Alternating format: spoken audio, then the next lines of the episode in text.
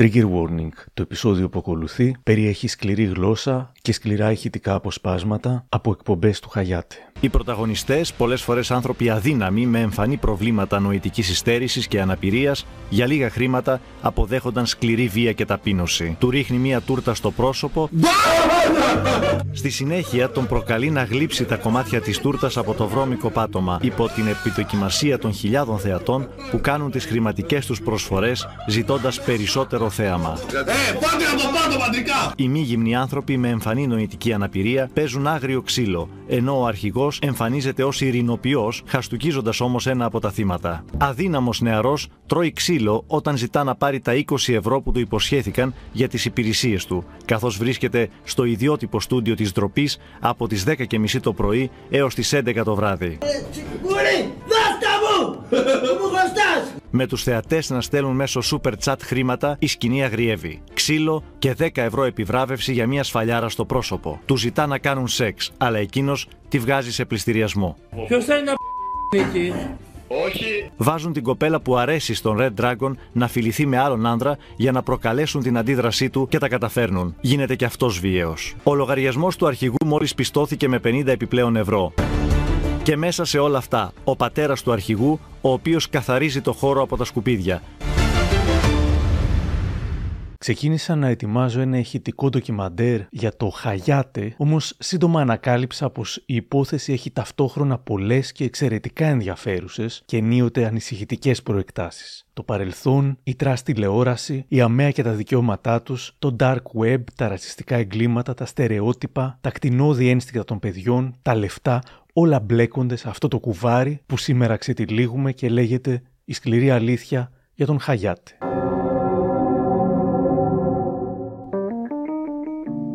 Είναι τα podcast της Lifeo. Γεια χαρά, είμαι ο Άρης Δημοκίδης και σας καλωσορίζω στα μικροπράγματα, το podcast της Lifeo που κάθε εβδομάδα φιλοδοξεί να έχει κάτι ενδιαφέρον. Αν θέλετε να μας ακούτε, ακολουθήστε μας στο Spotify, τα Apple Podcasts ή το site Μικροπράγματα Lifeo.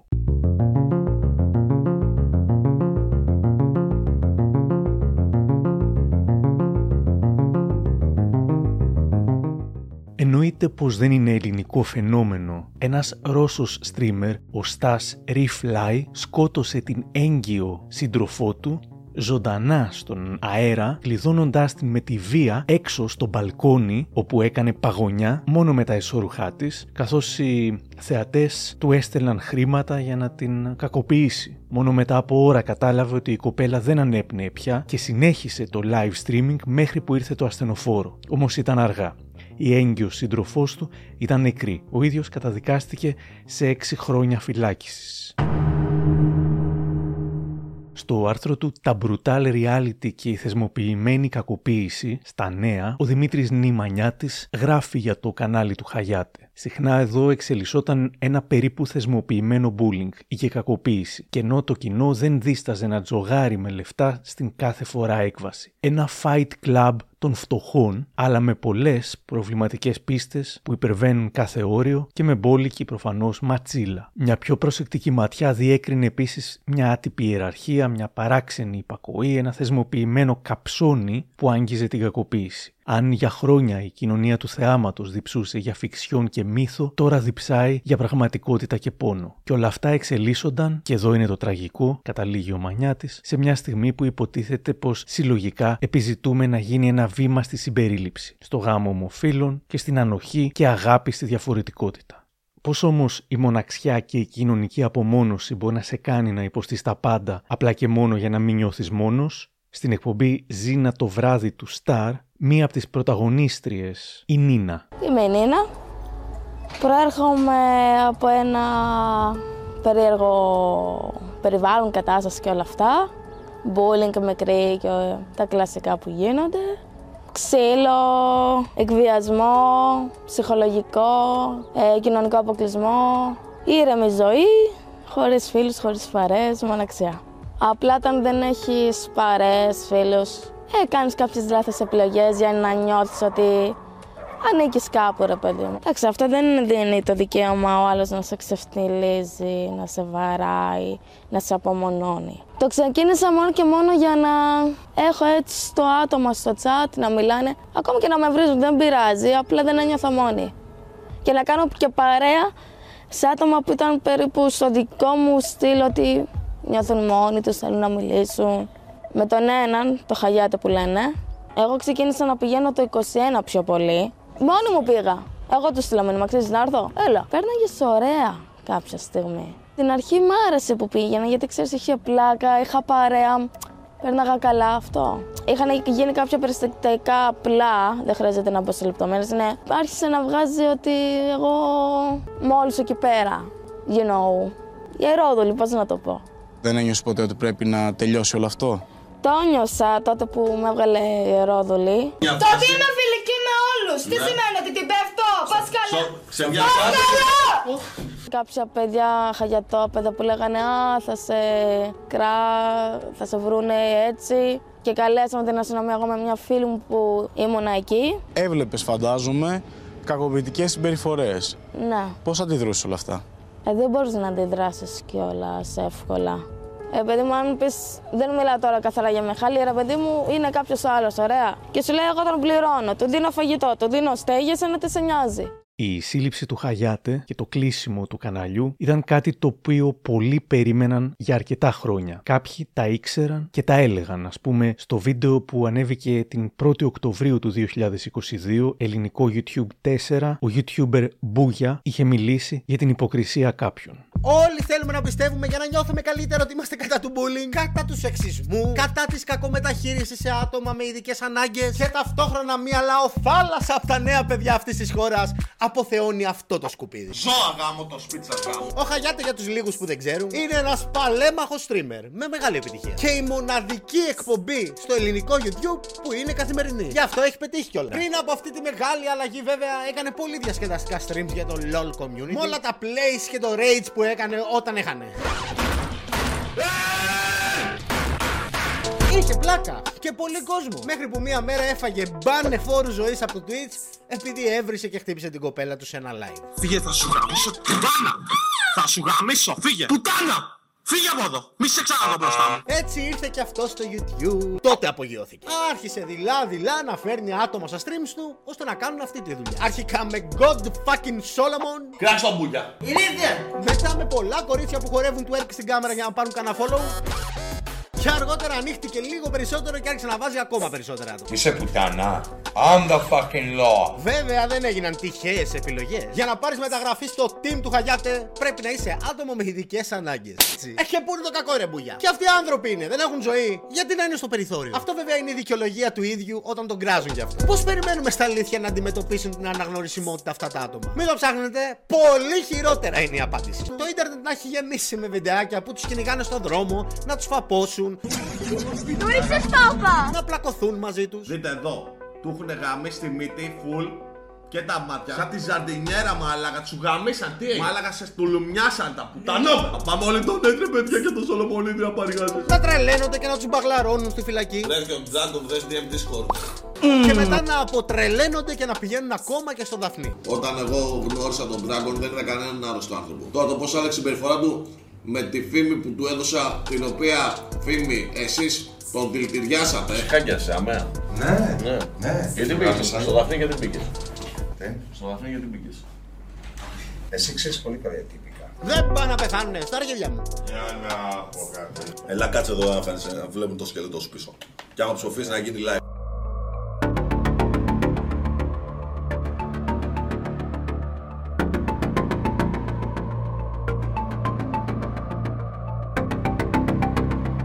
Είναι ο Δημήτρης Σολομονίδης, γνωστός ως God Solomon. Περνάμε ωραία και του χρόνου θα είμαι πάλι. Θα σε δω. Θα είμαι πάλι influencer. Αν δεν μπαίνω φαντάρος, θα είμαι influencer για δεύτερη φορά στο γκέμα του. Για, γιατί; Από το Instagram μου ανέβηκα πήγα 100 κάπα. Και αυτό. Και μου χρέψαν το κανάλι με τον τρόπο. Αυτό. Λυπήθηκα- Λυπήθηκα πολύ.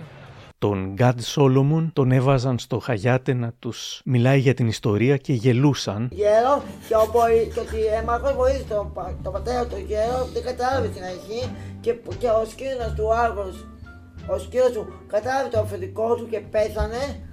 Έχει μόνη μήνυμα.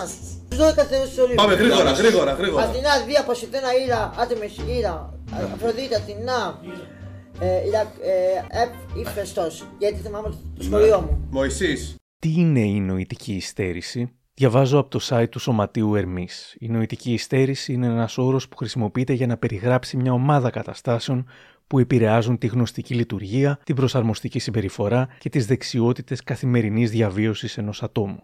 Υπάρχει η ελαφριά νοητική υστέρηση, η μέτρια και η βαριά. Η συχνότητα εμφάνισης της νοητικής υστέρησης στον πληθυσμό κυμαίνεται στο 3%, αποτελώντας την τέταρτη μεγαλύτερη κατηγορία αναπηρίας. Για να χαρακτηριστεί ένα άτομο με νοητική υστέρηση, θα πρέπει το σκορ του δείκτη νοημοσύνης, IQ του, να είναι κάτω από το 70.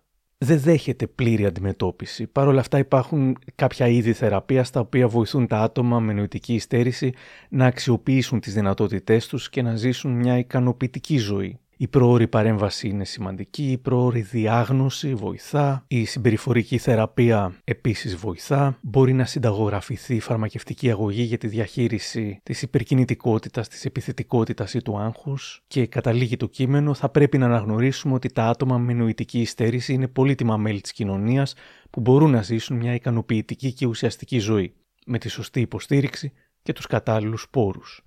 Δεν ήταν ακριβώς αυτό που έκανε ο Χαγιάτε. Στα δικά σου βίντεο, τα challenges, μέχρι τι σημείο φτάνανε δηλαδή. Ήταν εντάξει και που γέλωμα έχει γίνει. Ναι, στο Dead Dragon ε, το έριξα βία και θα ξανασκούσα βία γιατί το παλικάρι δεν είναι αμαία. Είναι εν μέρη λίγο τα χαμένα.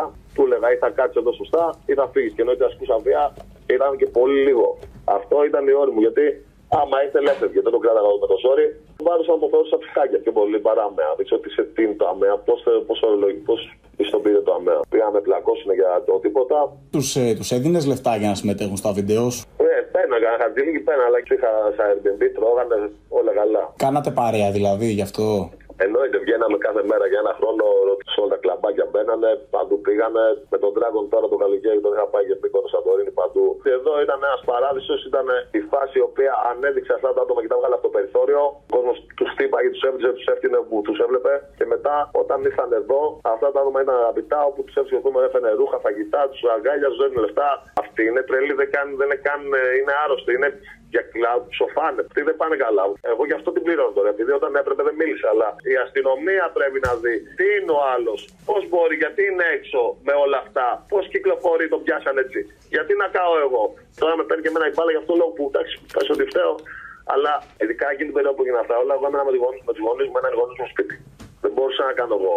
Δηλαδή το άμα το πιάσεις και πεις από τα μπέλα μέα σε κάποια άτομα τα οποία έχουν πλήρη συνείδηση το τι κάνουν και ξέρουν τι κάνουν και γενικά είναι, το κάνουν επίτηδε και έτσι ζουν. Έτσι. Αυτή είναι η ζωή τους. Τέλος. Αυτό είναι. Δεν μπορούν να αλλάξουν. Έτσι γεννηθήκαν.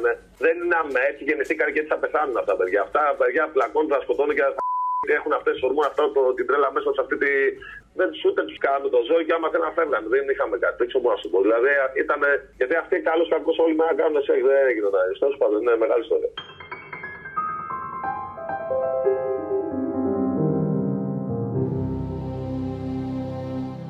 Το βίντεο στο Booyah TV το 2022 σε έκανε να αναρωτηθείς Αφού μπορεί να βάζει ανήλικα κοριτσάκια να χορεύουν στην κάμερα για τον AIDS, γιατί να μην το κάνει; Και μεταξύ μας πρέπει να το κάνεις καλά γιατί... Δεν μπορώ.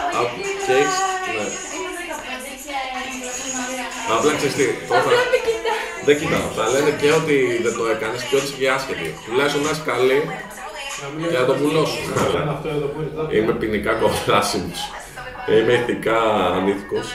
Αφού μπορεί να πληρώνει 15χρονα κοριτσάκια για να φιλήσουν live μπροστά στην κάμερα αυτά τα παιδιά; Πώς το δαρμάτισε. Παρένθεση. Απλά μετρήστε τα λάθη στην επόμενη πρόταση. Ο αρχηγός 30 χρονών πλήρωσε 10 ευρώ μία 15χρονη για να φιλήσει live στην κάμερα τον αμαία φίλο του και ο Σολομονίδης της τα έκλεψε.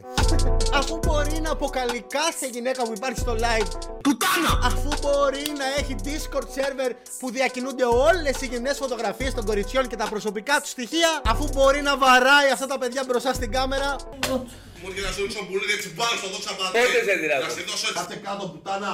Πουτάνα μου σε πες μέσα. Δεν είμαι πουτάνας σου. Σε πήρα μου για το πες. Κανένα 81 είμαι, δεν για Ό,τι να είναι. Έχεις στέγη, έχεις φαγητό, έχεις ρούχα και κάνεις μαλακίες. Ρε μαλακα, τι παθαίνει. Για όταν έκανα καλό μου νιό. Κάτσε κάποιο φίλε. Ρε μαλάκα και εσύ το βαράς τώρα ξεκόλα. Ναι, θα πάει κι άλλος. Εγώ είμαι χαζός για να φύγει αυτό. Ο τύπος βάρεσε ένα ανήλικο επειδή του πέταξε ένα δυναμητάκι και του προκάλεσε διάσηση. 33 χρονών μαντράχαλος βάρεσε ένα 16χρονο. Βέβαια, όταν έτρωγε αυτός σφαλιάρες από άτομα της ηλικίας του, το βούλωνε. Δεν πειράζει με γυναίκες μου. Έφαγα μπουνίδι από ένα μπαγλαμά γκέι να πούμε που το έπαιζε με βολκάκιας. Πάλι καλά που πού και πού βγαίνουν και κάποιοι και μιλάνε. Όπως ο ράπερ ATC Νίκο που τον είχε κάνει expose στο Instagram. Γιατί 33 χρονών μαντράχαλος, από ό,τι φαίνεται, την έπεφτε σε άπειρα 15χρονα και 16χρονα κοριτσάκια. Βγήκανε μηνύματα, μετά άρχισαν να το καταγγέλνουν και άλλα κοριτσάκια. Βγήκαν πάρα πολλά. Μέσα από αυτόν βρήκε και το βήμα η μάνα του παιδιού που τον είχε χτυπήσει και κατάφερε έτσι να το μάθει και ο υπόλοιπος κόσμος. Αν βέβαια όλα αυτά που σας λέω τα ακούτε για πρώτη φορά και σοκάρεστε, δεν είναι παράλογο. Αυτοί που φταίνε γι' αυτό είναι αυτοί που τον καλύπτουν.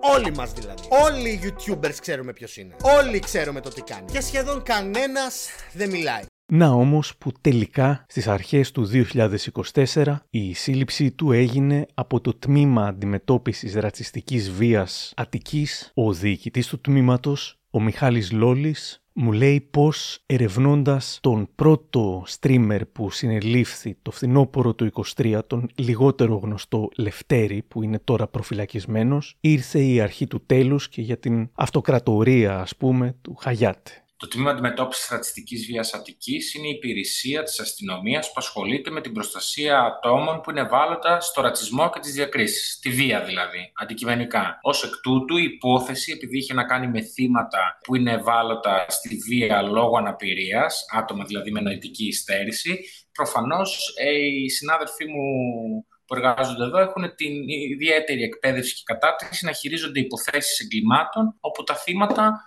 ε, είναι γενικότερα άτομα που ανήκουν στις ευάλωτες κοινωνικές ομάδες. Συγκεντρώθηκε το υλικό, αυτεπάγγελτα, κινήσαμε όλη τη διαδικασία, προκειμένου καταρχήν να δέσουμε την υπόθεση έτσι, να στοιχειοθετηθούν οι παραβάσεις, ώστε το να πάει το υλικό στον εισαγγελέα και να ασκήσει τις διώξεις απαγγέλλοντας κατηγορίες. Πρώτο μας όμως μέλημα ήταν η προστασία των θυμάτων. Λόγω της ιδιάζουσας κατάστασης και των χαρακτηριστικών, τα ίδια πολλές φορές δεν είχαν αντίληψη του κολλασμού των πράξεων, ούτε είχαν την ευθυκρισία και την ικανότητα να αντιληφθούν ότι ήταν υποκείμενα εκμετάλλευσης λόγω της ευαλωτότητάς τους αυτής. Το καλό είναι ότι τα θύματα αυτή τη στιγμή είναι ασφαλή. Υπάρχουν ψυχολόγοι που το υποστηρίζουν προκειμένου να, να τους δώσουν τις δεξιότητες να αντιληφθούν στην κατάσταση στην οποία περιήλθανε, προκειμένου να απεμπλακούν από, τα, από τους δράστες. Είναι αυτό που ξέρει ο περισσότερος κόσμος στο σύνδρομο του Στοχόλμης. Δηλαδή, τα θύματα λάτρευαν και σεβόντουσαν τους θήτες τους. Και αυτό είναι μια κατάσταση πάρα πολύ δύσκολη. Θα χρειαστεί πάρα πολύ χρόνο για τα θύματα.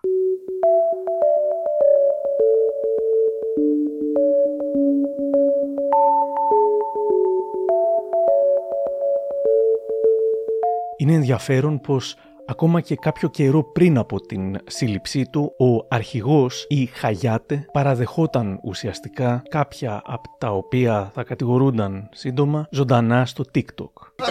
Καταλάβατε τι λέει, το παραδέχει το ίδιο ότι όλα Δεν το αυτά που έκανε παραδέχομαι. τα έκανε για Δεν είναι εκμετάλλευση κακό του γιατί τους έδωσε ευκαιρία. Πόσα Που δεν- χιλιάρικα τους έδωσε έβγαλες, ρε. ευκαιρία που δεν τους έδωσε κανείς και τους έκανα θεούς. Superstar. Τους έκανες, τους έκανες, δεν τους έκανες θεούς. Θεούς. Τους έκανες να τους κοροϊδεύει όλος ο πλανήτης. Τους έκανα να ασχολείσαι μαζί τους και να τους βοηθάς. Τους έκανες έκανα να να ασχολείσαι τους εσύ κοροϊδεύει και άλλοι τόσο να όλος τους ο βοηθήσεις. πλανήτης, Αυτό αρχηγέ. τους έκανα. Εγώ έβαλα μια, μια κάμερα μπροστά τους και ό,τι βγει. Άμα τους βάλεις σε ένα δωμάτιο, θα σκοτωθούν. Αυτά τα παιδιά από μόνοι τους επιβιώνουν χωρίς κανένα ίδρυμα. Και στα ιδρύματα έρθει, δεν έχω ιδέα πώς είναι η φάση εκεί. Αλλά δεν νομίζω ότι αυτά τα παιδιά και γενικά, άμα πήγαν σε ίδρυμα, θα ήταν και πολύ εύκολο ούτε για αυτούς ούτε για το ίδρυμα το ίδιο. Τρελός πανζουλισμός. Άλλα Αδερφέ, πράγματα. μια Αυτά τα χαρά παιδιά έχω ιδέα. καταλαβαίνουν πάρα πολύ καλά τα πάντα. Δεν είναι χάζοι, είναι και σκάρτη. Δεν είναι μόνο άγγελοι οι οποίοι έχουν ένα πρόβλημα και είναι καλά παιδιά, απλά δεν καταλαβαίνουν. Έχουν και κακία μέσα που δεν μπορούν να τη φιλτράρουν. Έχουν το μίσο στη ζήλια. Έχουν πολλά πράγματα. Έχουν θυμό. Έχουν πολλά πράγματα που δεν μπορούν να τα φιλτράρουν. Και αυτοί Βεβαίως. σαν να έρθουν. Θα σου πω κάτι ότι όλα αυτά τα παιδιά έχουν φάει με Ξέρεις το ότι κιλό γελάω. ξύλο από του γονείς τους. Και γι' αυτό μπορεί και να τους σέβονται στο και λίγο.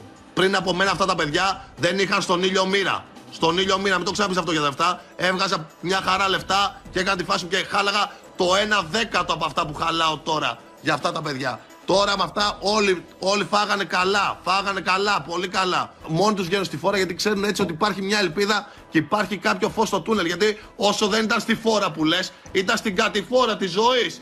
Στην κατηφόρα ήταν. Στο πουθενά, Και τώρα στο τι; μηδέν, στα σκατά. Τώρα τι; Η κοινωνία μπορείς να πρέπει να απο- να αποδεχτεί αυτό το πράγμα. Γιατί από τη στιγμή που δεν έχει κάνει κάτι για αυτά τα παιδιά, δεν μπορεί να έχει και λόγο για αυτά τα παιδιά. Όταν έχουν φύγει από εδώ, εγώ δεν πήγα να τους κυνηγήσω να τους φέρω εδώ. Τους άφησα, δεν με νοιάζε. Φύγε, φύγε.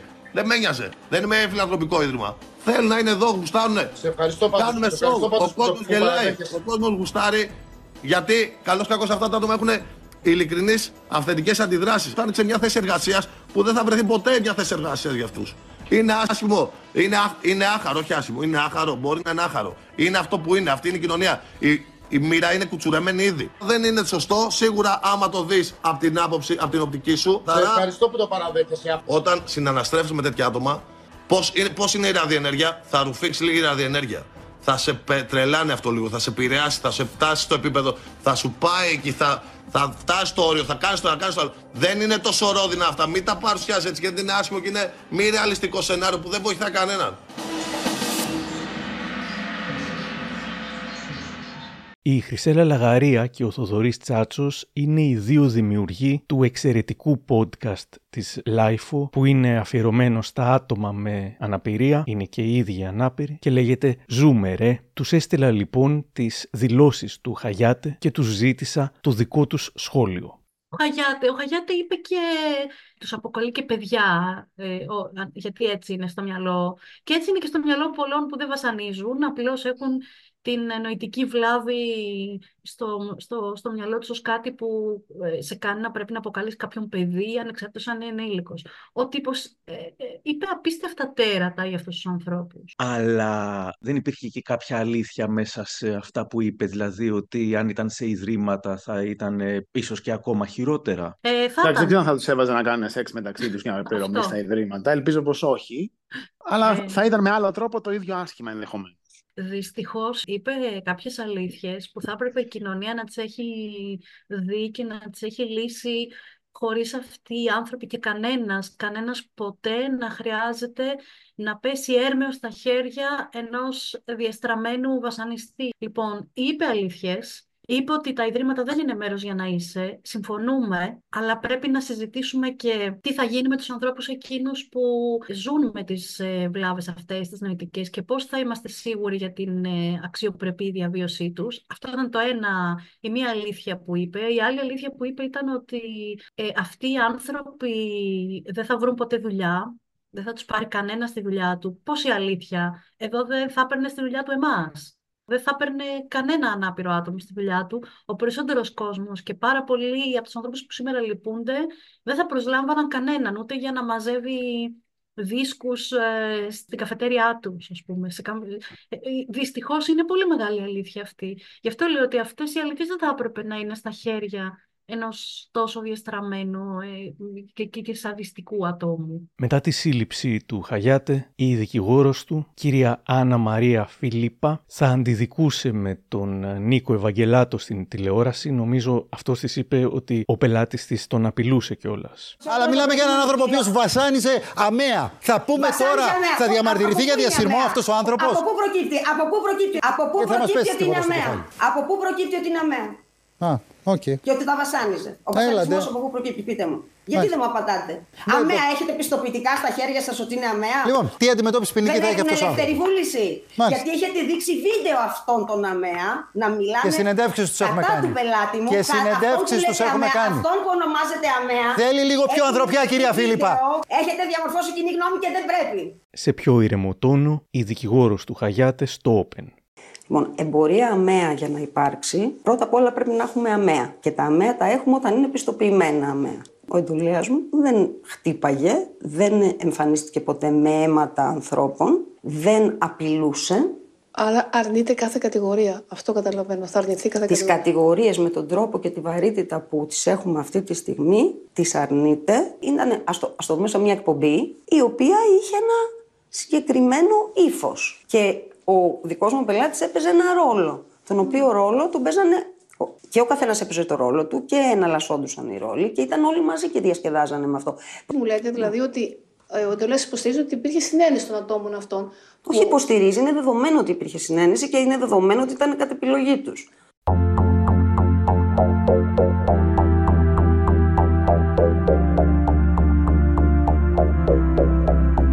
Λίγες μέρες μετά τη σύλληψη ήρθε και η φυλακή. Δεν έπεισαν οι εξηγήσεις του 35χρονου κατηγορούμενου και έτσι με τη σύμφωνη γνώμη της 17η τακτικής ανακρίτρια και του εισαγγελέα, ο 35χρονο κατηγορούμενος YouTuber πήρε το δρόμο για την φυλακή. Σύμφωνα με πληροφορίες στην απολογία του, δήλωσε μετανιωμένος ότι κατάλαβε εκ των υστέρων το κακό που είχε προκαλέσει, γι' αυτό και σταμάτησε την παραγωγή και την προβολή αυτών των βίντεο από τον ε, περασμένο Σεπτέμβρη. Εντύπωση ωστόσο προκαλεί ο ισχυρισμός του ότι θεωρούσε ότι ωφελούνταν τα άτομα αυτά καθώς κέρδιζαν και χρήματα αλλά και αναγνωρισιμότητα. Ε, αρνήθηκε κατηγορηματικά ότι έβαζε στο σπίτι του ή χρησιμοποιούσε για τα βίντεο αυτά ανήλικους. Όπως είπε το σπίτι του ήταν ανοιχτό και πρωταγωνιστούσαν σε αυτά τα βίντεο άνθρωποι ακόμα και άτομα με ειδικές ανάγκες με την θέλησή τους. Ακούγοντας αυτά, ρωτάω τον Μιχάλη Λόλη, τον διοικητή του τμήματος αντιμετώπισης ρατσιστικής βίας Αττικής. Ο ίδιος είπε ότι, στα, ότι έχει καταλάβει το λάθος του και σταμάτησε από τον Σεπτέμβριο να κάνει αυτό το πράγμα. Από την έρευνα εσείς είδατε να, ότι είχε σταματήσει, οπότε η σύλληψη έγινε για πράξεις που έγιναν ας πούμε, πριν το Σεπτέμβριο ή συνέχιζε; Όχι, η σύλληψη έγινε στα πλαίσια του αυτοφόρου. Δηλαδή, πέρα από τις κατηγορίες που κουβαλούσε τον τελευταίο χρόνο για αδικήματα, η σύλληψη έγινε γιατί έγινε αυτόφορο αδίκημα. Ένα βράδυ δηλαδή είδατε ότι μεταδίδει πάλι με τον ίδιο ακριβώς τρόπο. Σωστά, σωστά. Εκείνες τις μέρες, σε άρθρο του στην Λάιφου, ο δημοσιογράφος Γιάννης Παντελάκης θα έγραφε «Ξεχάσαμε πως ο δημόσιος εξευτελισμός ανήμπορων να προστατεύσουν τον εαυτό τους ανθρώπων έχει παρελθόν και ιστορία στη χώρα μας. Δεν είναι πολύ τίμιο να προσποιούμαστε τους αφελείς, στην ιδιωτική τηλεόραση υπήρξαν εκπομπές με τεράστια τηλεθέαση, οι οποίες μετέτρεπαν αδύναμους ανθρώπους σε δημόσιο θέαμα χάρη εμπορικότητας για να πουλήσουν. Άνθρωποι με εμφανή νοητικά ζητήματα, εντελώς απροστάτευτοι και σε βάρος κάθε κώδικα ηθικής, γίνονταν βορρά παρουσιαστών, παρουσιαστριών, οι οποίοι τους απαξίωναν, τους ανάγκαζαν να ταπεινώνονται. Έβγαιναν στο γυαλί και χωρίς να το συνειδητοποιούν, εξευτελίζονταν. Αυτό που άλλοτε συνέβαινε σε μικρές κοινωνίες με τον τρελό του χωριού είχε αποκτήσει χαρακτηριστικά ενός μαζικού δημοσίου θεάματος. Οι YouTuber της εποχής μας είναι οι τηλεπαρουσιαστές, τηλεπαρουσιάστριες της δεκαετίας του 90 και του 2000. Τα μέσα άλλαξαν, συνεχίζει ο Γιάννης Παντελάκης, η ουσία όχι. Το ζητούμενο είναι και η στάση των θεσμικών οργάνων απέναντι σε τέτοια θεάματα. Οι τηλεοπτικές εκπομπές που πρόβαλαν δημόσια τον εξευτελισμό ως θέαμα δεν είχαν απλώς πολλές χιλιάδες αποδέκτες, αλλά και κανενός είδους απαγορεύσεις από εκείνους που όφυλαν να προστατεύουν τους αδύναμους. Το θέαμα αυτό θεωρούνταν σχεδόν αποδεκτό.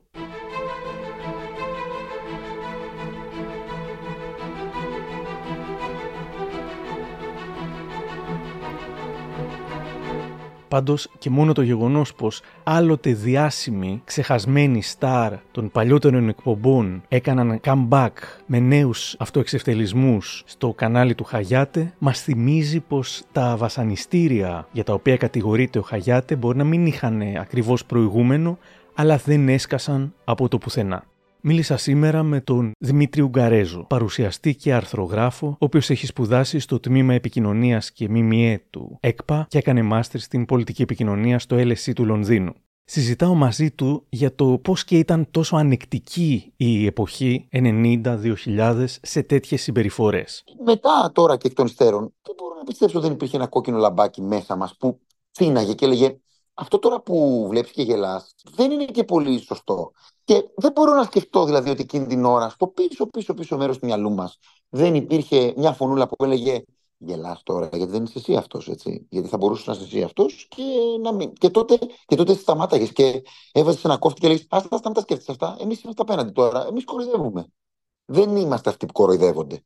Θέλω να πω ότι υπάρχει ευθύνη. Μικρή μπορεί, αλλά υπάρχει ευθύνη σε όλους μας για όλη αυτή την πρώτερη του political correctness περίοδο στην τηλεόραση και στα μίντια. Και βάζω και τον εαυτό μου πρώτο πρώτο μέσα, έτσι. Ξαφνικά έρχεται η ιδιωτική τηλεόραση και δεν πρόλαβε κανείς να το ελέγξει αυτό. Δεν υπήρχε καν δίκαιο των ΜΜΕ. Θυμάμαι, ήταν καθηγητής μας ο κύριος Ξεβάς που έγραψε το δίκαιο των ΜΜΕ εκ των υστέρων, αφού είχε γίνει μεγάλη έκσταση. Ό,τι δηλαδή συμβαίνει τώρα με τα social media, που δεν υπάρχει κάποιο πλαίσιο. Δεν μιλάω τώρα για λογοκρισίες έτσι, μιλάω για ένα πλαίσιο. Να ελεγχθεί το φάσμα. Είχαμε μάθει ένα συγκεκριμένο προϊόν από την τηλεόραση. Ξαφνικά από το σπανακόριζο αρχίζουμε να τρώμε ε, αλαντικά, κρέας, ψημένο, μακαρόνια και όλο αυτό είναι στο πλαίσιο του ότι τι είναι αυτό, πατέ. Για φέρτε να το δοκιμάσω. Λίγο η φόρα μας, λίγο η, η, η στέρηση του προϊόντος. Είναι σαν να δοκιμάζαμε τι παραπάνω μπορεί να μας προσφέρει αυτή η τηλεόραση. Και ο καθένας προέβαλε σε αυτήν το μακρύ του και το κοντό του. Και εκεί προέκυψε η τηλεόραση του θεάματος, η τηλεόραση πληθωρική, της υπερβολής, του παραπανίσιου,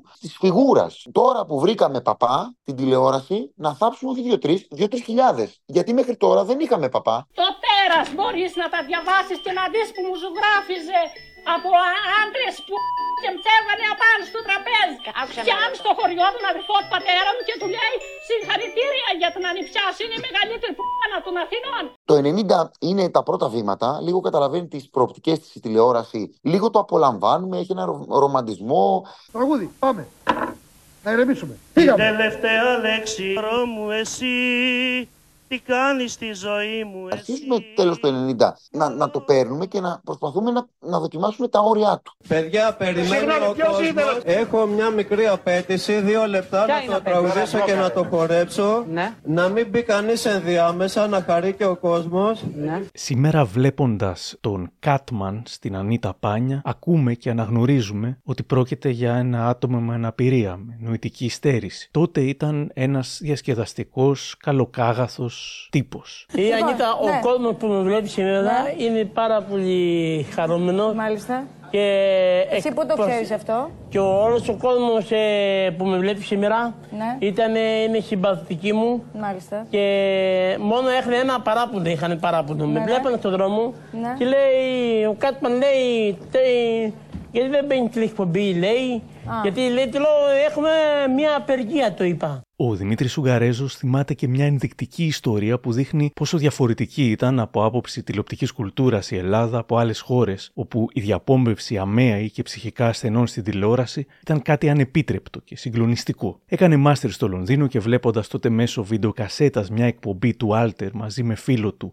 Ελληνοσουηδό, που όμως είχε μεγαλώσει στη Σουηδία με σουηδική παιδεία και έχοντας άγνοια της ελληνικής τηλεοπτικής πραγματικότητας, συνειδητοποίησε κάτι. Δεν θα ξεχάσω ότι είναι μια κοπέλα λοιπόν η οποία μπαίνει μέσα, ισχυρίζεται ότι της μιλάει ο Χριστός το αυτή, ότι είμαι κολλητή φίλη του Ιησού και να λέει πράγματα που της είπε και ότι τι είναι και κάποια στιγμή βάζει τα κλάματα, μετά βάζει τα γέλια. Εγώ δεν μου έκανε καμία εντύπωση. Ο Βασίλης, γυρίζω δεξιά και είχε δακρύσει. Στεναχωριόταν και εκείνη τώρα τη λέω.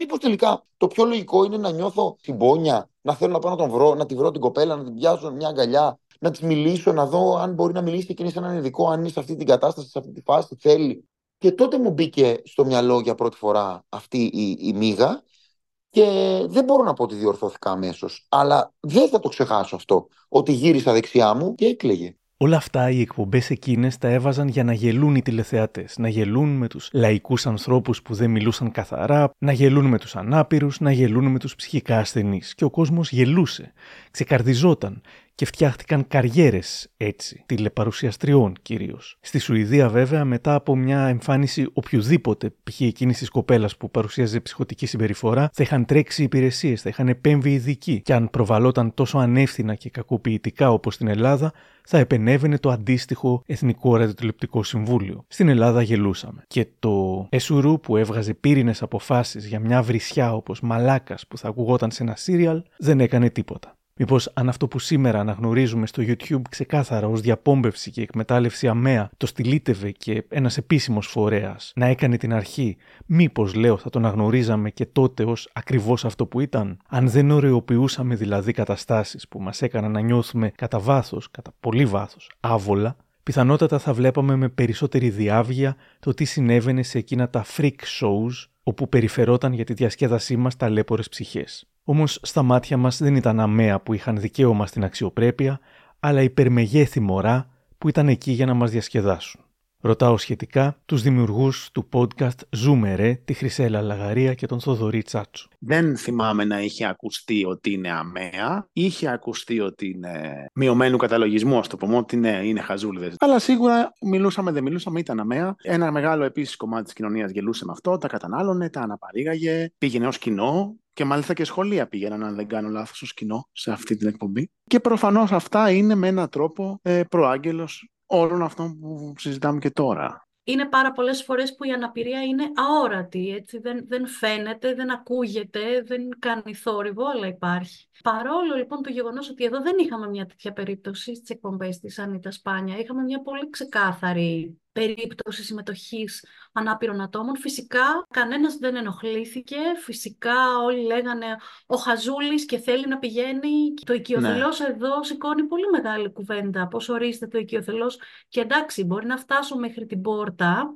να, να πάω, αλλά το θέμα είναι σε αυτό που συμμετέχω, πόσο είμαι σύμφωνη και πόσο κατανοώ τι είναι αυτό που κάνω και τι επίπτωση έχει ή πόσο έχω από πίσω ανθρώπους ή οικογένεια να με πιέζει και να μου λέει πήγαινε γιατί αν δεν πας θα σε αφήσουμε στον δρόμο, δηλαδή πόσο ζω ε, την εκμετάλλευση σαν άτομο. Διάβασα πολύ αυτά τα διάφορα posts που γίνονται viral που λένε ακριβώς αυτό το πράγμα και λένε τότε για την Ανίτα Πάνια δεν μιλάγατε. Πρώτον κάποιοι μιλάγαμε, πού να τα αποδείξουμε, πού να το πούμε, για να μας αναγνωριστεί. Και δεύτερον, δεν έχει σημασία αν η κοινωνία δεν μίλαγε τότε. Τώρα μπορεί να είναι πιο όρημη, πιο έτοιμη, πιο υποψιασμένη και αυτό πρέπει, πρέπει να το τονίσουμε. Προφανώς και τότε γινόταν κάτι τέτοιο. Ίσως όχι στην κλίμακα. Εδώ πέρα γίναν φρικτά βασανιστήρια. Εντάξει, δεν τους βασάνιζε. Ναι, Δεν τους βασάνιζε η ε, ε, Ανίτα. εδώ έγιναν πράγματα α- ασύλληπτα, ρε παιδί μου. Δεν είναι ακριβώς το ίδιο. Χωρίς να μειώνεται η καφρίλα και το trash. Και Το ο- trash και, και εκμετάλλευση. και η αναξιοπρέπεια έτσι, του Και πράγματος και, αναξιοπρέπεια, ναι. εκμετάλλευση.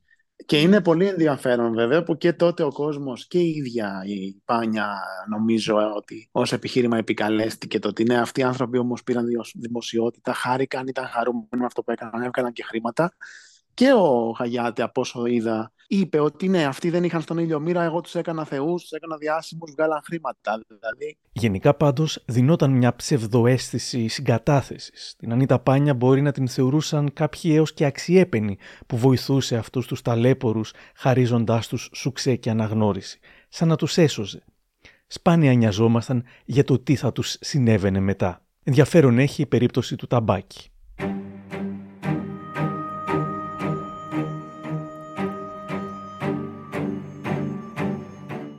Όταν σε κάποια στιγμή σταμάτησε να αυτοεξευτελίζεται τραγουδώντας με την χαρακτηριστική υπερβολικά ψηλή φωνή του, η Ανίτα Πάνια τον ηρωνεύεται και προσπαθεί να τον χειραγωγήσει ψυχολογικά επειδή δεν κάνει αυτό που ήθελε. Για πες μου. Τραγούδαγα με τη μύτη, ήταν λίγο πνιγμένη η φωνή μου. στο Ωραία, δεν ξεφεύγω. μπορείς να τραγουδήσεις με τη μύτη τώρα. Όχι, δεν, μπο- δεν μπορώ. Γιατί το μυστικό αρχίζει να είναι πολύ πονηρό Όχι. και να μας φέρνει σε δύσκολη θέση με τους ανθρώπους που σε αγάπησαν, με τους ανθρώπους που σε ανέδειξαν σε κάθε σου βήμα. Χαλάρωσε να λίγο. εξηγήσεις τι Θα λέτε. εξηγήσεις. Έχουμε όλο το χρόνο. Χαλάρωσε. Όπως όταν είμαστε στη θάλασσα και κάνουμε μπάνιο. Έτσι, χαλαρά. Μήπως τελικά ήταν ψιλομούφα το θέμα; Είχε φωνή κανονική, σαν αυτή που μας εμφανίζεται τώρα και μας ψιλοπαραμύθιαζε με την άλλη φωνή τη λεπτή; Να μιλήσω, εγώ είμαι ειλικρινής. Θα μιλήσεις, περίμενε. Θα μιλάς όμως όταν πρέπει. Όχι συνέχεια. Παρταλιώ. Παρταλιώ γιατί θα βρεις. Μετά από πίεση τραγουδά, αλλά δεν βγάζει τόσο γέλιο όσο παλιά. Η Ανίτα έξαλλη. Έλα να σου πω, μιλάμε μαζί. Είπαμε με την παλιά φωνή. Αυτή που ξέρεις. Όπως παλιά, Γιώργο μου. Δεν σε θέλω πια. Είσαι αμαρτωλή. Άλλαξες σαν άνθρωπος, άλλαξες η συμπεριφορά σου, άλλαξαν όλα. Δεν είσαι αυτό που αγάπησα. Λες και να πει μα συνέχεια, είχες μια προσωπικότητα ιδιαίτερη. Πού είναι αυτή η προσωπικότητα, Εγώ υποστηρίζω τους καλούς ανθρώπους Πού είναι η ιδιαιτερότητά σου, Έλα να κάμερες. μιλήσουμε με τους τηλεθεατές μας Εσύ με τώρα. κόβεις, Ανιτά. Σε κόβω. Υποστηρίζω τους καλούς ανθρώπους μπροστά στις κάμερες. Εσύ με κόβεις, Ανιτά, δεν με αφήνεις να μιλήσω. Γιατί, γιατί είμαι κακός άνθρωπος; Και εγώ σταματώ, δεν σε κορόιδεψα ποτέ. Ναι. Βοήθησα την εκπομπή σου περισσότερο, περισσότερο από την πρώτη. Βοήθησες στην εκπομπή μου; Από το Χριστό φέτο μέχρι σήμερα προσπαθώ το Ναι. καλύτερο, Ανιτά. Είπες, Και στο βοήθη... τραγούδι- είπες βοήθησες στην εκπομπή μου; Ναι, ναι. Είπες βοήθησες στην εκπομπή μου; Προσπαθώ Ε, να είπες, είπες βοήθησες στην εκπομπή μου; Προσπαθώ να είμαι καλός, καλός στο ηθοποιός. Δεν καλός- αμφισβητώ ότι βοήθησες στην εκπομπή. Είπες όμως το είπες εσύ, το είπες. Το, το, βοηθά Το την- εξτόμησες αυτό; Ναι, βοηθά την Είπες εκπομπή. βοήθησα την εκπομπή μου. Βοήθησε και Είπες βοηθώ. ότι βοήθησες εσύ την εκπομπή μου; Το είπες εσύ αυτό; Το είπες αυτό; Ναι, το είπα, έχω κάνει καλά τα σκέτς Ναι. και καλά τα τραγούδια. Και βοηθάω την εκπομπή, το λέω. Μάλιστα. Τα σκέτς προσπαθώ να τα κάνω σωστά. Τα τραγούδια προσπαθώ να τα κάνω, σω- τα λέω σωστά και το έχω αποδείξει. Προσβεβλημένη η Ανίτα τον διώχνει για πάντα από την εκπομπή της. Απίστευτο που αυτή με το υψηλό IQ της ξεσυνεριζόταν ένα άτομο με όχι υψηλότατο IQ και έκανε κόμξε και τον ντρόπιαζε. Ο Ταμπάκης διάλεξε την αξιοπρέπεια, αλλά φυσικά χάθηκε. Η ίδια μετά από λίγα λεπτά τον ξέχασε, αυτός όμως υπέστη ένα ακόμα ψυχολογικό πλήγμα τεράστιο. Και αυτό είναι χαρακτηριστικό της εκμετάλλευσης ευάλωτων από την τηλεόραση. Όταν σταματούν να χειραγωγούνται, όταν αποφασίζουν να σταματήσουν να είναι δουλοπρεπείς και σούπερ ευγνώμονες, όταν χάνουν την ιδιαιτερότητα που τους ξεφτύλιζε και έφερνε νούμερα στην εκπομπή και κυρίως όταν παρά την απέτηση της παρουσιάστριας δεν συνέχιζαν να είναι η κλόουν που αγάπησε, εξωστρακίζονταν. Και ήταν άνθρωποι ευάλωτοι που δεν πατούσαν γερά στα πόδια τους, δεν μπορούσαν να υπερασπιστούν τον εαυτό τους με τον δέοντα τρόπο. Οι μαγιές των παρουσιαστών και παρουσιαστριών γινόταν εκεί που τους έπαιρνες, αυτούς που είχαν την ανάγκη τους, που θεωρούσαν πως χωρίς την τηλεόραση δεν είχαν στον ήλιο μοίρα.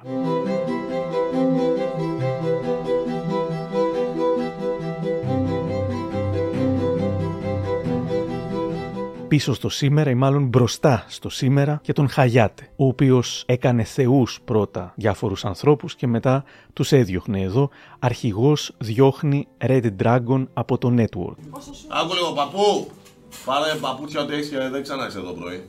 Εντάξει. Και εσύ δεν μπορούσες να σκεφτώ για σένα ότι μπορεί να μου προσφέρεις κάτι και τα σχετικά. Ο Dragon, άσχετα άμα τι μπορεί να προσφέρει, εδώ και που καιρό δεν κάνει τίποτα και πάλι τον έχουμε από εδώ. Τον γούσταρα για παρέα. Γιατί εντάξει, τώρα που μην τον βλέπεις που είναι καμένος και αυτή τη στιγμή σαπρεζωμένο. είμαι Σκάσε καμένος. λίγο! Δεν Σκάσε! Τι; Όταν ήταν στα καλά του είναι full συνεννοήσιμος, full κυριλές. Δεν είμαι στα καλά μου. Δεν ήταν εντελώς για τον Μπούτσο, τώρα είναι εντελώς για τον Μπούτσο πάλι. Τώρα με ξενερώνει τέρμα.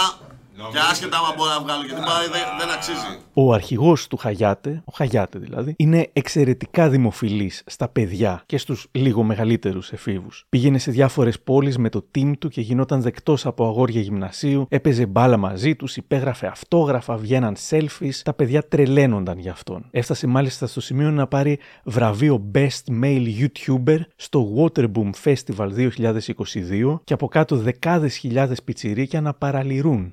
Σεβασμό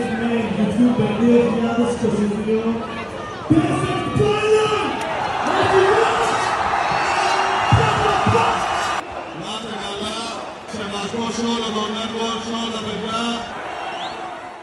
Ένα σχόλιο στο Instagram, τωρινό. Αυτοί υπάρχουν από το 2012 στην όλη φάση. Το ότι ξυπνήσατε τώρα και σοκάρεστε με ξεπερνάει, γράφει. Να μην πω ότι με τρομάζει γιατί αυτές οι αντιδράσεις δείχνουν ότι πολλοί κόσμος δεν έχει ιδέα τι βλέπει το παιδί του, το μικρό του αδερφάκι, το μικρό του ανιψάκι και δεν τον νοιάζει κιόλας όπως φαίνεται.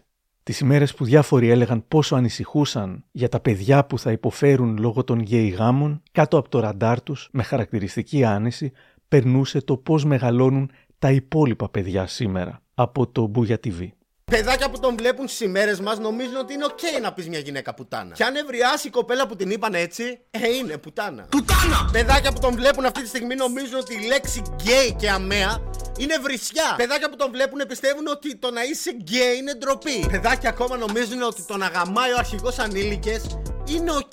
Βέβαια, αν δεν μας κάθεται, την πιάνουμε και από το λαιμό. Παιδάκια δεν μπορούν καν να διανοηθούν το πόσα βγάζει ο αρχηγός από όλα αυτά. Πώς να μην έχει μετά το θράσος ο άλλος να ζητάει κι άλλα λεφτά. Το αστείο είναι ότι βλέπεις όλα αυτά και το YouTube να κάνει τον Κινέζο.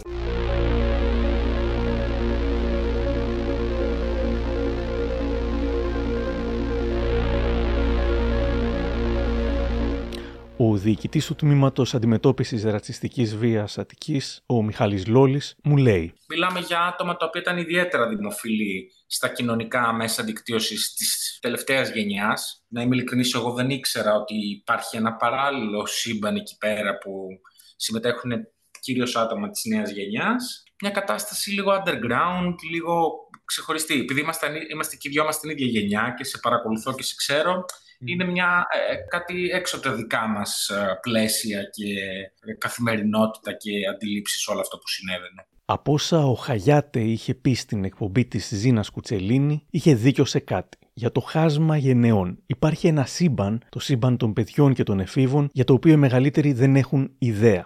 ότι όλη η φάση είναι πολύ αρρωστημένη, όπως και να τη δεις. Γενικά όλη η φάση είναι σ***. Όλοι είμαστε ό,τι να είναι. Δηλαδή, άμα το πιάσεις τώρα από τη σκοπιά τη ζήνα και τη κάθε, της κάθε ζήνας που ζει σε άλλον κόσμο, είμαστε απόβλητα και σκουπίδια. Άμα το πιάσει από τη σκοπιά τη δικιά μας, της νεολαίας, τη λίγο βλακία, τη χαζομάρα, τη καβλάτα, τους τρολαρίσματο, τους content, είμαστε οριακά βλάκες. Γίνεται η βλακία και κάποιος φω και ξεφεύγει έτσι. Αυτό είναι. Μπορώ να σου εξηγήσω.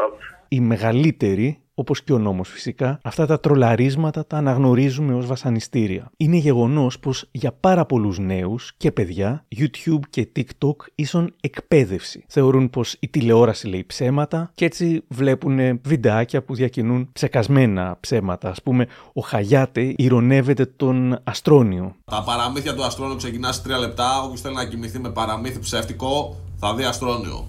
Όποιος θέλει να ακούσει αλήθειες εδώ, πιμπάσα αλήθεια. Ότι δεν έχουμε πάει ποτέ στο διάστημα και τώρα αυτό που θα δείτε ένα CGI καλωστημένο show με τρελά έτσι εφέ και όλα αυτά. Να πάει να το δει. Επιστημονική φαντασία είναι. Γουστάρντε. Πύραυλος που πηγαίνει έτσι και μετά πέφτει κάτω και μετά πηγαίνει στο διάστημα και μετά στο μουν της μάνας του. Ωραία.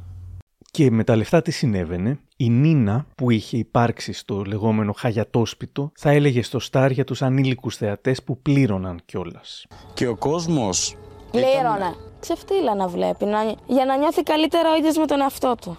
Ουσιαστικά όλοι αυτοί ρίχνανε τα λεφτά και πολλά λεφτά για να δουν κάποιον άλλο να ξεφτυλίζεται χειρότερο, χειρότερα π.χ. από αυτούς για να νιώθουν αυτοί «Α, εγώ είμαι κάτι καλύτερο. Ουσιαστικά λεφτά είσαι το παιχνιδάκι μου, ξέρω εγώ». Ωστόσο, μέσα στο κοινό υπήρχαν και πάρα πολλά ανήλικα. Να, καλά, ναι. Το, η πλειοψηφία, πλειοψηφία του κοινού του Μιχάλη και του κάθε Μιχάλη και όλων μας είναι ανήλικα. Γενικά στον αέρα του Χαγιάτε υπήρχαν συχνά καυγάδες για τα λεφτά και για τα πώς θα τα μοιραστούν. Αν κάποιος ας πούμε βγάλει πολλά, μπορώ να του πάρω λίγα περισσότερα. Εάν βγάζει λίγα, μπορώ να του δώσω κάποια λεφτά. δεν είναι λογικό. Δεν είναι λογικό. Δεν πάει έτσι. Ούτε πρέπει- τα μισά θα είχες. Τα μου. Δεν με νοιάζει, ρε φίλε. Γιατί είναι αναλογικά. Δεν πάει με νοιάζει. αναλογικά. Μισά-μισά σε όλους. Δεν με νοιάζει. Αυτό είναι το Όχι, δίκαιο. γιατί Όχι για μένα. για αν όλους. κάποιος βγάλει πέντε κάπου και του πάρει στα μισά, είναι διαφορετικό με το να βγάλει άλλο ένα κάπου και να του πάρει στα μισά. Ναι, ρε φίλε. Τι με νοιάζει εμένα; Ο Μπούγια είχε κάνει μια ακτινογραφία της λειτουργίας του καναλιού και πώς έβγαζε τα λεφτά του. Είναι ένα live stream που κάθε 5 λεπτά ζητάει τα λεφτά των συνδρομητών του σαν ζητιάνο στην Ερμηνεία. Αν δεν τα παίρνει, αρχίζει και τους βρίζει μέχρι να τα πάρει. Και αν ακόμα και τότε δεν τα πάρει, ε, τότε αρχίζει το show. Αρχίζει να ζητάει donates για να βρίσουν αυτά τα παιδιά που λέγαμε. Μετά τα παιδιά έχοντας τα θέματα που είπαμε, τα παίρνουν όλα στα σοβαρά και αντιδράνε άσχημα γιατί δεν ξέρουν πώς να το διαχειριστούν. Που ασυνόδησε και φαίνεσαι καράφλα χοντρές. Είναι σαν να κάνει live stream ένας πλούσιος ζητιάνος που έχει φτιάξει μία αρένα που πετάει μέσα αδύναμα άτομα και μπορεί να περάσει οποιοδήποτε να πετάξει τα λεφτά του για να κάνει το bullying του σε αυτά. Αν έχεις λεφτά, πρακτικά σου ανήκουν. Έδωσα δύο δεκάρικα έδωσα. Κι άλλη έχω Για φάει. να πάρεις λεφτά. 150 χιλιάρικα μόνο από το super chat. Μπράβο σου. Αυτά είναι αποκλειστικά από το bullying που προσφέρει στο διψασμένο κοινό του. Αλλά κάτσε ρε φίλε, δεν είναι αρκετά. Πόσα να μπορέσει να κάνει κι αυτός μόνος του; Πρέπει να φτιάξουμε και μια ομάδα στο τρόβο ρε μάγκες. Να γίνεται 24 ώρες το 24 ώρα αυτό το πανηγύρι. Άρα στο τρόβο τις ξέρουμε, τις τιμές είναι στάνταρ, κάνα 80 χιλιάρικα. Άρα πάμε στα 2.30. Προφανώς αυτά δεν τα υποθέτω. Μιλάμε με νούμερα που είναι στάνταρ, τα ξέρουμε όλοι. Πάμε να υποθέσω όμως τώρα. Παίρνει και το ποσοστό από τους άλλους που κάνουν τα live stream, να πούμε 30 χιλιάρικα. Τα μισά θα πω και λιγότερα. Μα από εδώ και από εκεί φτάσαμε 2,60 τώρα. Donations από Streamlab. 40 θα πούμε. Τσούκου τσούκου φτάσαμε 300 χιλιάρικα. Βέβαια εντάξει να μην είμαστε κακοί, δίνει και κάτι σε αυτά τα παιδιά. Τους δίνει φαΐ, τσιγάρα, τους πληρώνει κανένα ταξί, δίνει κανένα πενιντάρικο, τους παίρνει ρούχα, άλλο κι αυτό. Είναι πάρα πολύ καλό στο να πετάει στάχτη στα μάτια με φιλανθρωπίες του κόλλου. Κάνουν 10.000 ευρώ donate για να βρίζουν τον Dragon ένα-δύο μήνες και του παίρνει 500 ευρώ ρούχα μια φορά το εξάμεινο. Εγώ έχω μοιράσει φαγητό, έχω μοιράσει δουλειές, έχω μοιράσει σε πάρα πολύ κόσμο από την αρχή της καρδιά μου. Όπου πάω, βοηθάω. Έχω διαβάσει πολλά σχόλια που λένε πως ο Χαγιάτε βοηθούσε τον Red Dragon και άλλους, αυτά που λέει, ότι τους βοήθησε και τους άλλαξε τη ζωή. Κοιτώντας τις ειδήσεις για τον Red Dragon όσο ήταν στάρ του Χαγιάτε, δεν βρήκα να ζούσε κάποια ήσυχη ή ευτυχισμένη ζωή χάρη στον Χαγιάτε. Συλλήψεις για ναρκωτικά βλέπω, ότι αυνανίστηκε σε ζωντανή μετάδοση στο κανάλι του Χαγιάτε χωρίς να το ξέρει βλέπω, το Δαφνί ο Red Dragon, στη φυλακή ο Red Dragon, σε χάλια κατάσταση στους δρόμους, πήγε ασθενοφόρο και τον μάζεψε, ο Red Dragon ενοχλεί παιδί που τραγουδάει στους δρόμους, ο Red Dragon εισβάλλει σε προάβλιο σχολείου και τον διώχνουν, ο Red Dragon συνελήφθη ξανά για ναρκωτικά, θόπευσε δύο ανήλικα κορίτσια, ο Red Dragon πήγε να βιάσει κοπέλα. Θέλω να πω, δεν είναι πως του δόθηκαν και τίποτα φοβερά εφόδια. Και αν τα όποια λεφτά του έδινε ο Χαγιάτε πήγαινε και τα χαλούσε στα ναρκωτικά, τι να το κάνεις; Στο TikTok και το YouTube πολλές φορές βλέπεις πράγματα που όπως αυτά για τα οποία συνελήφθησαν οι streamers που θα περίμενες ότι θα είναι στο dark web με πολύ κρυφούς κωδικούς κλπ.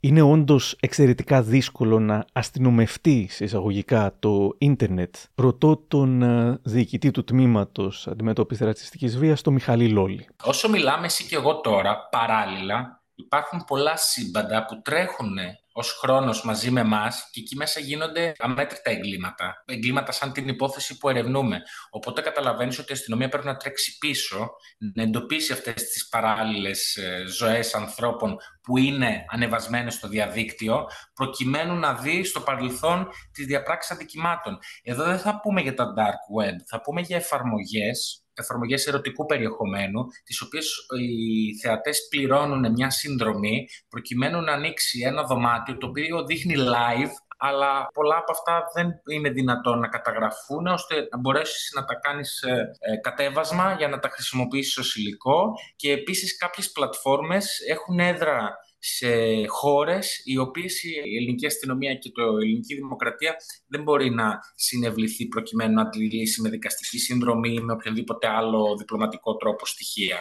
Δεν είναι όπως το Facebook, ας πούμε, που μπορείς να στείλεις στην Ιρλανδία, όπου η ΜΕΤΑ έχει έδρα και να πάρεις ε, στοιχεία πώς συνδέθηκε κάποιος, συνομιλίες, ανάλογα και πάντα με τη διαβάθμιση των αδικημάτων, έτσι, γιατί το απόρριτο έχει μια διαβάθμιση. Το κοινό του Χαγιάτε είναι πραγματικά φανατικό ο στρατός του ήταν πολύ ισχυρός. Τον κατήφθηνε προς διάφορους που μισούσε και όλοι μαζί πήγαιναν και έγραφαν υβριστικά μηνύματα, πατούσαν dislikes κλπ. Θυμάται ο Μπούγια. Θυμάμαι το αστείο ήταν ότι το έβλεπες live. Κάθε μέρα κατά τις 8 η ώρα τα βίντεό μας γέμιζαν σχόλια, dislikes, reports, να πέφτουν videos. Έλεγε τα πάντα. Ότι θα μας βρει να μας δει, ότι μας γαμάει τις μάνες. Κοίτα από το να γαμάς τα ανήλικα κοριτσάκια, καλύτερα γάμα τη μάνα μου, bro. Εσύ με το 15χρονο πέρασες καλύτερα. Γιατί λες μαλακίες τώρα με σε Με το 15χρονο στο δωμάτιο πέρασες καλύτερα. Με το 15χρονο. Εμείς να, τουλάχιστον. σχολείο πήγαινε. Σχολείο πήγαινε. Ποια πήγε σχολείο, βρε ζώα. Μια μέρα είχε φτάσει και στο σημείο να λέει κανονικά στο κοινό του να έρθουν να μας τραμπουκίσουν στο IRL. Όχι απλά να στέλνει κόσμο στα βίντεό σου για να σου καταστρέψουν τη δουλειά. Αλλά να στέλνει κόσμο σε σένα τον ίδιο να σου κάνουν κακό επειδή δεν σε πήγαινε. Πόσο χάζος μπορεί να είναι ένας άνθρωπος που κάνει live αυτές τις δηλώσεις; Παρακαλούσα να σκάσει μύτη κάποιος. Ένας να έσκαγε, ο αρχηγός θα ήταν στο κρατητήριο σε λίγες ώρες.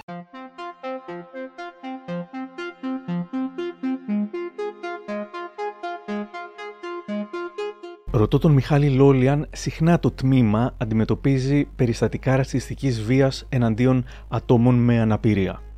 Ε, η αλήθεια είναι πως όχι. Η, το, η, ο, ρατσιστικά εγκλήματα λόγω αναπηρίας είναι τα λιγότερα σε αριθμό. Αν και ο μισαναπηρισμός είναι ένα τεράστιο ζήτημα, δηλαδή οι αποκλεισμοί, ε, οι ευαλωτότητες, οι διακρίσεις που δέχονται είναι ένα τεράστιο ζήτημα. Να μιλάμε για εγκλήματα, δηλαδή να υπάρχει βία σε βάρος ατόμων με αναπηρία είναι ευτυχώς ε, κάτι πάρα πολύ περιορισμένο.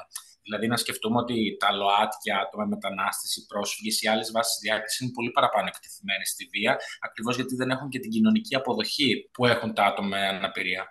Το οποίο δεν είναι ότι έχουν κοινωνική αποδοχή, είναι ότι απλά η κοινωνία στην πλειοψηφία της τρέφει απλά οίκτο για την αναπηρία. Ο μισαναπηρισμός έχει έτσι μια ιδιάζον χαρακτήρα σε σχέση με τις άλλες βάσεις διάκρισης. Γι' αυτό η υπηρεσία μας είναι ειδική και ξέρει ότι το κάθε θύμα ρατσιστικής βίας έχει τις δικές του ιδιαίτερες συνθήκες διαβίωσης, αντιλήψεων, το πώς διάγεται αυτή την ιδιαίτερη ταυτότητά του που τον καθιστά ευάλωτο.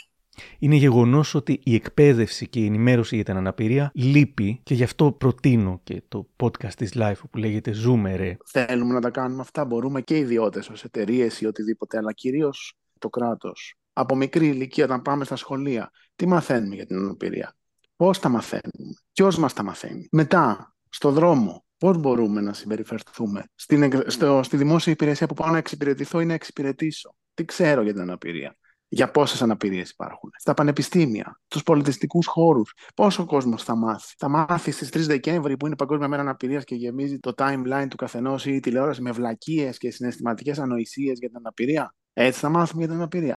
Μιλώντας για τα στερεότυπα, ότι όλοι οι ανάπηροι είναι αγαθοί και καλοί άνθρωποι, ότι δεν έχουν σεξουαλικές ορμές και δραστηριότητες κλπ. Μιλάμε με την Χρυσέλα και τον Θοδωρή για το συνέστημα που εισπράττουν συχνότερα απ' όλα και είναι ο ήκτο. που είναι ισοπεδωτικός ρε παιδί μου γιατί πραγματικά νιώθεις ότι δεν μπορείς να τον κάνεις κάτι δεν, δεν μπορείς να τον μεταστρέψεις αλλά μαζί με τον Ήκτο πάει παρέα ο θαυμασμός που είναι αυτό που λέω εγώ συχνά ο, Ί- ο Ήκτος ανεστραμμένος δηλαδή αν είναι κάτι να... α, κάποιος που νιώθει αυτό τον Ήκτο προσπαθεί να μην τον νιώθει καταλαβαίνει ότι είναι λάθος συνειδητά ή ασυνείδητα καταλαβαίνει ότι αυτό δεν είναι κάτι που πρέπει και αρχίζει και σε θαυμάζει γιατί πάτησε το πόδι σου στο πεζοδρόμιο, γιατί ήπιες από το καλαμάκι του φραπέ, γιατί έφτιαξες μακαρόνια με κοιμά. Δεν σε θαυμάζει γιατί έκανες μια δουλειά καλά και την πήρε αυτός, την αγόρασε, τη δέχτηκε ή έμαθε ότι κάνεις μια δουλειά καλά. Σε θαυμάζει απλώς γιατί υπάρχεις. Για μένα αυτό είναι ακόμα χειρότερο γιατί α, τους ανθρώπους που νιώθουν ήκτο για την αναπηρία πιο εύκολα τους απομακρύνω, γιατί ότι θα τους απομακρύνω είναι βέβαιο. Αλλά τους ανθρώπους που θαυμάζουν πράγματα χωρίς λόγο, που δεν ξέρουν και αυτοί γιατί, συνήθως ε, θα το πω πολύ απλά, είναι ανυπόφοροι, δεν ξέρεις τι να τους κάνεις. Ε, και δυστυχώς και πολλοί ανάπηροι γουστάρουν αυτό, μπαίνουν σε αυτό το. Επειδή ακριβώς έχουν εισπράξει πολύ ήκτο, έχουν εισπράξει περιθωριοποίηση. Όταν υπάρχει κάποιος που σε χειροκροτάει απλά επειδή υπάρχει, επειδή ξέρω εγώ, σηκώνεσαι όρθιος, επειδή είσαι χαμογελαστός, είναι εύκολο να πέσει σε μια παγίδα και να το γουστάρεις αυτό και να το θελήσεις. Θέλει δουλειά για να, για να δει κανείς έναν άπειρο άτομο ως ίσο. Και υπάρχει μια αντικειμενοποίηση με την έννοια το ότι όταν είσαι ανάπηρος, είναι σαν να έρχεσαι στο, στον κόσμο και σαν να συνεπάρχεις με ανθρώπους είτε για να τους εμπνεύσεις, είτε για να τους ευαισθητοποιήσεις, είτε για να τους ε, στεναχωρήσει. Δηλαδή, θέλω να πω, δεν σου δίνεται η ευκαιρία ως ανάπηρο άτομο να υπάρξεις αυτόνομα.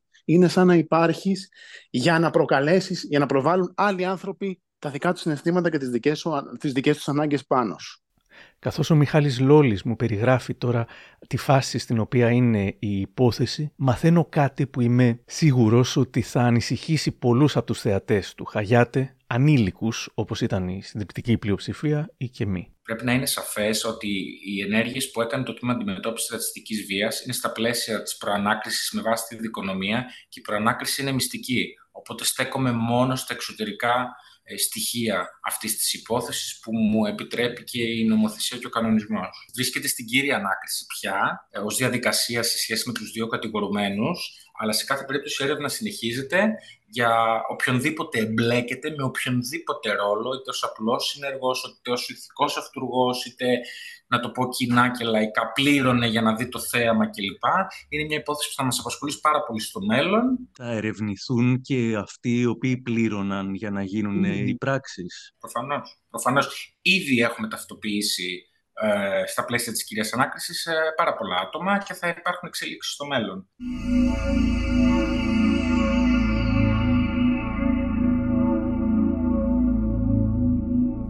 Έχοντας μιλήσει νωρίτερα με τον Δημήτρη Ουγγαρέζο για την παλιά κακή και κακοποιητική τηλεόραση, φτάνουμε στα σημερινά. Εκεί λες ποιο λαμπάκι, ποια πολιτική ορθότητα. Δηλαδή, τι συμβαίνει τώρα εδώ; Είναι πάρα πολύ ανησυχητικό το ότι αφορούσε νέα παιδιά.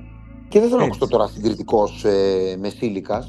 Αλλά ναι, με ανησυχεί. Αυτά είναι την audience, τα που δεν θέλουν να υπάρχουν σε παιδιά. Δεν υπάρχει, είναι θέμα ηλικίας. Και να δίνουν, ας πούμε, χρήματα για να βλέπουν κι άλλες μπουνιές. Οπότε, εν κατακλείδη, δεν ξέρω ποια εποχή είναι χειρότερη. Αυτοί που υποτίθεται ότι εξελισσόμαστε και ξέρουμε και καταλαβαίνουμε και κατανοούμε και προοδεύουμε και είμαστε καλύτεροι άνθρωποι, ή εκείνοι που λέμε, Ε, τότε τέτοιοι ήμασταν, τέτοια κάναμε, τέτοια λέγαμε, ε, οι γκέι ήταν καρικατούρα στις ελληνικές ταινίες, ε, χλεβάζαμε τον πολύ ψηλό, τον πολύ χοντρό, τον πολύ κοντό κτλ. κτλ. Ε, ωραία, τώρα μεγαλώσαμε και εξελιχθήκαμε. Χειρότερα είναι αυτά. Άρα τι γίνεται; Η κατάσταση και λόγω του ίντερνετ, που είναι πανδύσκολο να ρυθμιστεί και να ελεγχθεί, είναι αποκαρδιωτική. Υπάρχει άραγε επιστροφή; Η κυβέρνηση ανακοίνωσε πρωτοβουλίες για την αντιμετώπιση των περιστατικών βίας με δράστες ή θύματα ανηλίκους που παρουσιάζουν ανησυχητικότατη αύξηση το τελευταίο διάστημα. Μακάρι να πετύχουν κάτι, όμως να μην ξεχνάμε τον τεράστιο ρόλο που παίζει η παιδεία. Μόνο η εκπαίδευση, εξυγχρονισμένη για να απαντά στις προκλήσεις του σήμερα, θα μπορούσε να γλιτώσει τις ερχόμενες γενιές από το κάψιμο που προκαλεί η βία και το bullying του ίντερνετ, τα fake news, η αποκτήνωση. Λίγο πριν κλείσουμε με την Χρυσέλα και τον Θοδωρή, μαθαίνω από αυτούς και την έννοια του inspiration porn, του να χρησιμοποιούνται δηλαδή τα άτομα με αναπηρία ως παράδειγμα για να κινητοποιηθούν, χαρούν ή για να νιώσουν ευγνωμοσύνη για την αρτιμελή ζωή τους οι υπόλοιποι. Εταιρείες μπουστάρουν τους υπαλλήλους τους, δείχνοντάς τους κατορθώματα αναπήρων ατόμων. Για να γίνεις καλύτερος πολιτής, να είσαι πιο παραγωγικός, να πετύχεις περισσότερα πράγματα. Στις τηλεοπτικές εκπομπές, πολύ συχνά ε, βλέπεις ανάπηρους για να σε συγκινήσουν. Αφού το δεχόμαστε αυτό ως κάτι κανονικό, δυστυχώς πιστεύω, η ακραία αντιθετική του έκφραση είναι και αυτή που συζητάμε τώρα για τον Χαγιάτε. Δηλαδή, αν υπάρχει άνθρωπος που θέλει να εμπνευστεί από τους αναπήρους, να συγκινηθεί, θα υπάρχει δυστυχώς και άνθρωπος που θέλει να διεγερθεί, να τους βασανίσει, να είναι σαδιστής, να πληρώσει, να τους δει να κάνουν ο ένας τον άλλο πράγματα. Δεν υπάρχει το ένα χωρίς το άλλο. Όσο ένας άνθρωπος είναι αντικείμενο για να προβάλλεις εσύ πράγματα πάνω του. Οπότε θα ρωτήσει κάποιος, ήκτος δεν θέλετε, θαυμασμό δεν θέλετε, περιθωριοποίηση δεν θέλετε, το ένα δεν θέλετε, το άλλο δεν θέλετε. Τι θέλετε; Για, για Θέλουμε να συνεπάρχουμε ισότιμα, να κάνουμε παρέα, να συνεργαζόμαστε, να βγαίνουμε μαζί, να, να, να ταξιδεύουμε, να ερωτευόμαστε, να μαλώνουμε, όπως μαλώνετε εσείς μεταξύ σας και είστε αρτιμελείς και ούτε θαυμάζεστε, ούτε λυπόσαστε μεταξύ σας απαραίτητα, Θέλουμε το ίδιο και για, και για το υπόλοιπο κομμάτι του πληθυσμού, θα πω εγώ. Το είπε πολύ, πολύ καλύτερα από μένα ο Θοδωρής. Εγώ ετοιμάθηκα να πω θέλουμε να μείνουμε στην ησυχία μας. Το, το οποίο σημαίνει ότι ε, δεν θέλουμε να φορέσουμε κάποια ταμπέλα και θέλουμε να, να μπορεί ο καθένας μας και κάθε μία μας να, να έχει χώρο για τα δικά του ή για τα δικά της προσωπικά χαρακτηριστικά που αρέσουν σε σένα ή δεν αρέσουν σε σένα. Δηλαδή ε, το, τον συμπαθείς, είναι ευχάριστος στην παρέα, είναι καλός στη δουλειά του, είναι που θα δουλέψετε μαζί, θα κάνει σχέση μαζί, θα τον φλέρταρες, θα την φλέρταρες, θα, θα... όλα αυτά τα πράγματα για να βγουν στην επιφάνεια πρέπει να φύγουν όλα αυτά, ο ήκτος, το... Ε, νομίζω ότι αυτό που θέλουμε είναι να μπορούμε να, να μην πρέπει να εκπληρώσουμε την προσδοκία κανενός. Καλή, κακή, εγώ θέλω να το συνοψίσω και αυτό που είπα πριν. Ας πούμε, Άρη, θέλω αν έχω τη δυνατότητα να είμαι φίλος σου ή συνεργάτη σου ή συνταξιδιώτης σου ή σύντροφός σου ή γείτονά σου, δεν θέλω για να τα κερδίσω αυτά τα δικαιώματα να μου δίνεις μία από τις δύο επιλογές. Ή να είμαι κακομίρι και να με πάσει, ή να είμαι μάγος για να με θαυμάζεις. Θέλω να μου δώσεις το δικαίωμα που θα έδινες στον οποιοδήποτε να σε γνωρίσω και μπορεί και να σε απογοητεύσω τελικά. Έχω και αυτό το δικαίωμα. Όπως και εσύ εξάλλου το έχεις απέναντί μου.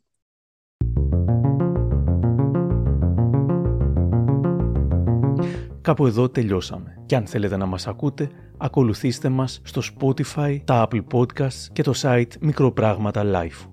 Για χαρά!